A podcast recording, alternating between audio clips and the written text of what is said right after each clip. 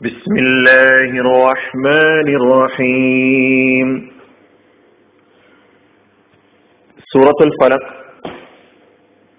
ആയത് നമ്പർ ഒന്ന് قل أعوذ برب الفلق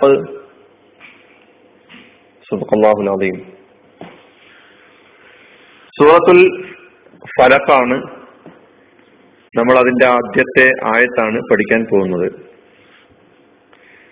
ഇതിന്റെ ആമുഖവും ഈ സൂറയുടെ പ്രാധാന്യവും ഒക്കെ നമ്മൾ സൂറത്തുന്നാസിന്റെ ആമുഖം പറഞ്ഞപ്പോൾ ആ രണ്ട് സൂറകൾക്കും പരസ്പരമുള്ള ബന്ധത്തെക്കുറിച്ചും അവയിലടങ്ങിയ കാര്യങ്ങളെക്കുറിച്ചും ഈ രണ്ട് സൂറകളും ഏതാണ്ട് ഒരു കാലഘട്ടത്തിലാണ് മക്കയിൽ വിളിച്ച് അവതരിച്ചതാണ് തുടങ്ങിയ വിശദീകരണങ്ങളൊക്കെ അവിടെ നൽകിയിട്ടുണ്ടായിരുന്നു.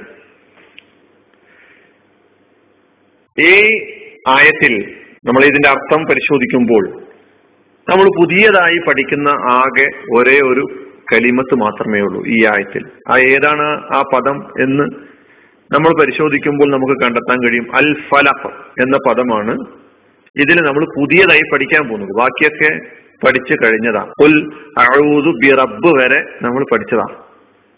ഉൽ എന്താ അർത്ഥം? പറയുക നീ പറയുക. അഴൂതു ഞാൻ അഭയം തേടുന്നു ഞാൻ കാവലിനെ തേടുന്നു. ബി റബ്ബി റബ്ബിനോട്. അതുവരെ നമ്മൾ അർത്ഥം പഠിച്ചതാണ്. അൽ ഫലഖ് ഫലഖിന്റെ റബ്ബിനോട്. ഇനി നമുക്ക് ഫലഖ് എന്നാൽ എന്താണ്? അതിന്റെ പദാർത്ഥവും അതിന്റെ പിന്നെ വ്യത്യസ്ത അർത്ഥങ്ങൾ ഉണ്ടെങ്കിൽ ആ അർത്ഥങ്ങളൊക്കെ ഒന്ന് നമുക്ക് പരിശോധിച്ച് നോക്കാം. ഫലഖ് എന്നതിന്റെ ഒരർത്ഥം പുലരി പ്രഭാതം എന്നാണ്. ഫലക്. ഫലഖുൻ എന്ന് പറഞ്ഞാൽ പുലരി പ്രഭാതം.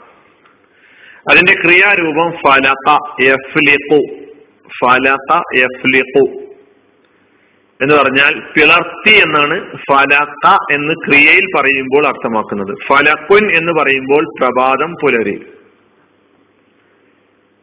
ഇതതിന്റെ ഒരർത്ഥം. മറ്റൊരർത്ഥം കൂടി ഫലത്തിനുണ്ട്.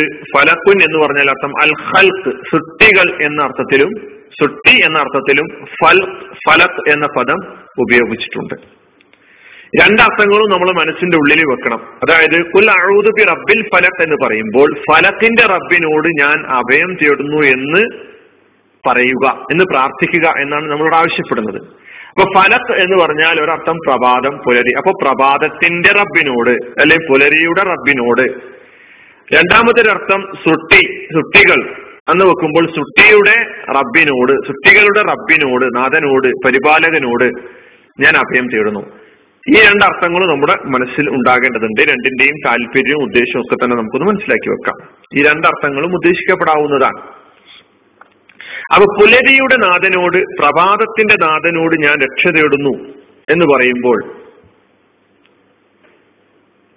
അതായത് ഫലത്തയുടെ അർത്ഥം ഞാൻ പറഞ്ഞു പിളർത്തുക എന്നാണ് ഫലക എന്ന ക്രിയാരൂപത്തിന്റെ അർത്ഥം പിളർത്തുക.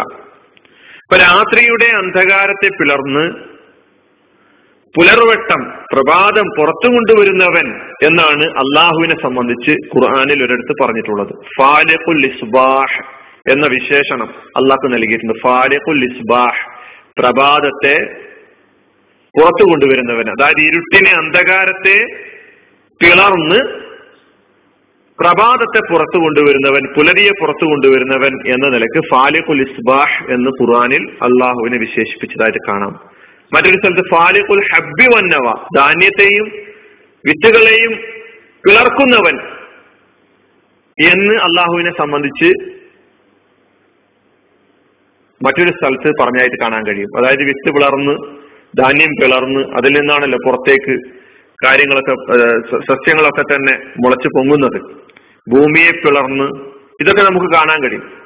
അപ്പൊ ഫാലിഖുൽ ഹബ്ബി വന്നവ ഫാലിഖുൽ ഇസ്ബാഹ് എന്നൊക്കെ തന്നെ അള്ളാഹു സുബാനു താലെ സംബന്ധിച്ചിടത്തോളം പറയപ്പെട്ടിട്ടുണ്ട്. അപ്പൊ പുലരിയുടെ നാഥനിൽ ഞാൻ അഭയം തേടുന്നു എന്ന് പറഞ്ഞ് ഞാൻ പ്രാർത്ഥിക്കുമ്പോൾ ആ പ്രാർത്ഥനയിൽ സസൂക്ഷ്മമായി നാം പരിശോധിക്കുമ്പോൾ പ്രതീക്ഷയുടെ ഒരു സൂചന നമുക്ക് കണ്ടെത്താൻ കഴിയും. പ്രതീക്ഷയുടെ ഒരു സൂചന. പ്രഭാതം എന്നത് ഒരു പ്രതീക്ഷ നമുക്ക് നൽകുന്ന ഒരു സമയമാണ്. അതായത് പ്രഭാതം പ്രതീക്ഷയുടെ പ്രതീകമാണ് എന്ന് നമുക്ക് പറയാം. ആ പ്രതീക്ഷയുടെ പ്രതീകമായ പ്രഭാതത്തിന്റെ നാഥനോട് എന്ന് പറയുമ്പോൾ നമുക്ക് പ്രാർത്ഥനയിൽ നിറഞ്ഞ നൂറ് ശതമാനവും എന്ന് പറയാൻ പറ്റുന്ന പ്രതീക്ഷ വെച്ച് പുലർത്താൻ കഴിയണം എന്നാണ് നമ്മെ ഈ ആയത്ത് ആഹ്വാനം ചെയ്യുന്നത്. പ്രഭാതത്തിന്റെ റബ്ബിനോട് നാഥനോട് ഞാൻ അഭയം തേടുന്നു എന്ന് പറയുമ്പോൾ ആ റബ്ബിൽ ഞാൻ പൂർണമായും വിശ്വാസം അർപ്പിക്കുന്നു പൂർണമായും പ്രതീക്ഷ അർപ്പിക്കുകയും ചെയ്യുന്നു എന്നർത്ഥം. ഏതുപോലെ അള്ളാഹു എപ്രകാരമാണോ എന്റെ റബ്ബ് എപ്രകാരമാണോ അന്ധകാരത്തെ മാറ്റി വകഞ്ഞു മാറ്റി പ്രകാശത്തെ പുറത്തു കൊണ്ടുവരുന്നത് അതുപോലെ എന്റെ ജീവിതത്തെ ഇരുട്ടിലാഴ്ത്തുന്ന എന്റെ ജീവിതത്തെ അന്ധകാരത്തിൽ ആഴ്ത്താൻ സാധ്യതയുള്ള ആപത്തുകളെയെല്ലാം തന്നെ എന്റെ ജീവിതത്തിൽ നിന്ന് അറുത്തുമാറ്റി എനിക്ക് സൗഖ്യം പ്രദാനം ചെയ്യാൻ എന്റെ നാഥന് മാത്രമേ കഴിയുകയുള്ളൂ എന്ന ഉറച്ച വിശ്വാസവും അതുപോലെ തന്നെ വളരെ ഉറച്ച പ്രതീക്ഷയും നാം നമ്മുടെ പ്രാർത്ഥനകളിൽ കൊണ്ടു നടക്കണം എന്ന ആഹ്വാനമാണ് നമുക്കിവിടെ നൽകപ്പെട്ടിട്ടുള്ളത്. നിരാശ പ്രാർത്ഥനകളോടൊപ്പം ഉണ്ടാകരുത്. അള്ളാഹുവിനോട് പ്രാർത്ഥിക്കുമ്പോൾ നമുക്ക് നിരാശയാണ് നമ്മുടെ കൂടെ പുറപ്പിറപ്പെങ്കിൽ നമുക്ക് പ്രാർത്ഥനയിൽ വിജയിക്കാൻ കഴിയുകയില്ല എന്നൊരു സന്ദേശം കൂടി നാം ഇവിടെ മനസ്സിലാക്കേണ്ടതുണ്ട്. ഇനി രണ്ടാമത്തെ അർത്ഥം എടുക്കുമ്പോൾ ഫലക് എന്നതിന് ഹൽക്ക് സൃഷ്ടികൾ സൃഷ്ടി എന്ന അർത്ഥം എടുക്കുമ്പോൾ അള്ളാ സുട്ടികളുടെ അല്ലെങ്കിൽ സുട്ടിയുടെ നാഥനിൽ ഞാൻ അഭയം തേടുന്നു എന്ന് പ്രാർത്ഥിക്കുക എന്നാണ് നമ്മൾ അർത്ഥം വെക്കുന്നത്. എങ്കിൽ നമുക്കറിയാം ലോകത്തുള്ള ഏത് വസ്തുക്കൾ എടുത്ത് പരിശോധിച്ചു ഏത് സൃഷ്ടികൾ എടുത്ത് പരിശോധിച്ചു നോക്കിയാലും ഏതെങ്കിലും മറ്റൊരു വസ്തുവിനെ പിളർന്നുണ്ടായതാണ് എന്ന് നമുക്ക് മനസ്സിലാക്കാൻ പറ്റും. അത് സസ്യങ്ങളായിരുന്നാലും ജന്തുക്കളായിരുന്നാലും അതുപോലെ തന്നെ വേറെ ഏത് ജീവജാലങ്ങളായിരുന്നാലും മറ്റൊരു വസ്തുവിനെ പിളർന്ന് ഉണ്ടാവുക എന്ന ഒരു നിയമം പ്രകൃതിപരമായിട്ട് തന്നെ നമുക്ക് മനസ്സിലാക്കാൻ കഴിയുന്നുണ്ട്. അപ്പോ നമ്മൾ അള്ളാഹുവിനോട് അള്ളാഹുവിനോട് പ്രാർത്ഥിക്കുമ്പോൾ ഫലത്തിന്റെ അർത്ഥം സുട്ടി എന്ന അർത്ഥമാണ് വെക്കുന്നതെങ്കിൽ അവൻ സൃഷ്ടിച്ചവയുടെ ഉപദ്രവങ്ങളിൽ നിന്നൊക്കെ തന്നെ അവൻ സൃഷ്ടിച്ചവയുടെ ഭാഗത്തു നിന്നുണ്ടാകാൻ സാധ്യതയുള്ള ആപത്തുകളിൽ നിന്നൊക്കെ തന്നെ അഭയം തേടുന്നു എന്നാണ് അർത്ഥമാക്കുന്നത്. ഇങ്ങനെ അള്ളാഹു സുബാനുവ താലയോട് നാം പ്രാർത്ഥിക്കുമ്പോൾ ഉറച്ച പ്രതീക്ഷയും അവനിൽ നിന്ന് മാത്രമേ എനിക്ക് ബാധിക്കാൻ സാധ്യതയുള്ള ആപത്തുകളെ നീക്കം ചെയ്യാൻ അവന് മാത്രമേ സാധിക്കുകയുള്ളൂ എന്ന ഉറച്ച വിശ്വാസവും നാം വെച്ചു പുലർത്തുക. അള്ളാഹു സുബാനുവത്താല നമ്മെ അനുഗ്രഹിക്കുമാറാകട്ടെ. വാഹൃദാവാൻ അലഹമുല്ലാഹി റബ്ബിലാലമീൻ ഇസ്ലാം